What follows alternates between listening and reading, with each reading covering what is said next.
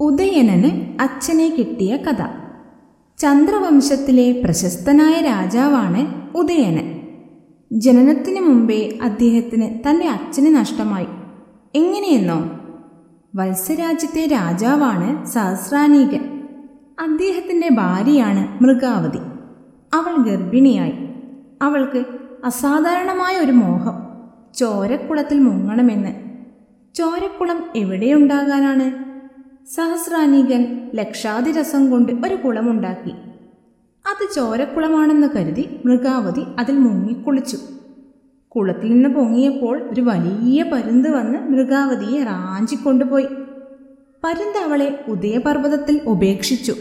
ജമദഗ്നി മഹർഷിയുടെ ശിഷ്യനായ ഒരു മുനികുമാരൻ അവളെ മഹർഷിയുടെ ആശ്രമത്തിലെത്തിച്ചു. അവിടെ വെച്ച് മൃഗാവതി പ്രസവിച്ചു.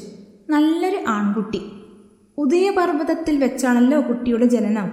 അതിനാൽ പേര് ഉദയനൻ എന്നാക്കി. ജമദഗ്നി മഹർഷി ഉദയനനെ എല്ലാ വിദ്യകളും അഭ്യസിപ്പിച്ചു. അവൻ വലുതായപ്പോൾ മൃഗാവതി അവന്റെ അച്ഛനായ സഹസ്രാനികന്റെ പേര് കൊത്തിയ വള ഉദയനനെ അണിയിച്ചു. ഉദയനൻ തന്റെ അച്ഛനെ ഒന്നു കാണുവാൻ വളരെയേറെ കൊതിച്ചിരുന്നു. അങ്ങനെയിരിക്കെ ഒരു ദിവസം ഒരു കാക്കാലൻ ഒരു പാമ്പിനെ പിടിക്കുന്നത് ഉദയനൻ കണ്ടു. ഉദയനന് ആ പാമ്പിനോട് ദയ തോന്നി. എടോ ആ പാമ്പിനെ വിട്ടു കളയൂ. ഉദയനൻ കാക്കാളിനോട് പറഞ്ഞു പാമ്പിനെ വിടാം. പകരം നീ എനിക്ക് എന്തു തരും? കാക്കാലൻ ചോദിച്ചു. ഈ വള തന്നാൽ പോരെ? ഉദയനൻ ചോദിച്ചു. കാക്കാളിന് സന്തോഷമായി. അയാൾ പാമ്പിനെ ഉപേക്ഷിച്ച് വളയും വാങ്ങി സ്ഥലം വിട്ടു. പാമ്പ് രക്ഷപ്പെട്ടു. എങ്കിലും പാമ്പിനെ രക്ഷപ്പെടുത്താൻ തന്റെ സ്വർണവള നഷ്ടപ്പെടുത്തേണ്ടി വന്നതിന് ഉദയനൻ ദുഃഖിച്ചു. തന്റെ അച്ഛന്റെ പേരുകുത്തിയ വളയാണ് ഒരു പാമ്പിന് വേണ്ടി താൻ ദാനം ചെയ്തെന്ന് ചിന്തിച്ച് ഉദയനൻ വളരെ സങ്കടപ്പെട്ടു. മൃഗാവതി ആ വിവരം കേട്ടപ്പോൾ ഉദയനനെ വളരെയധികം ശാസിച്ചു.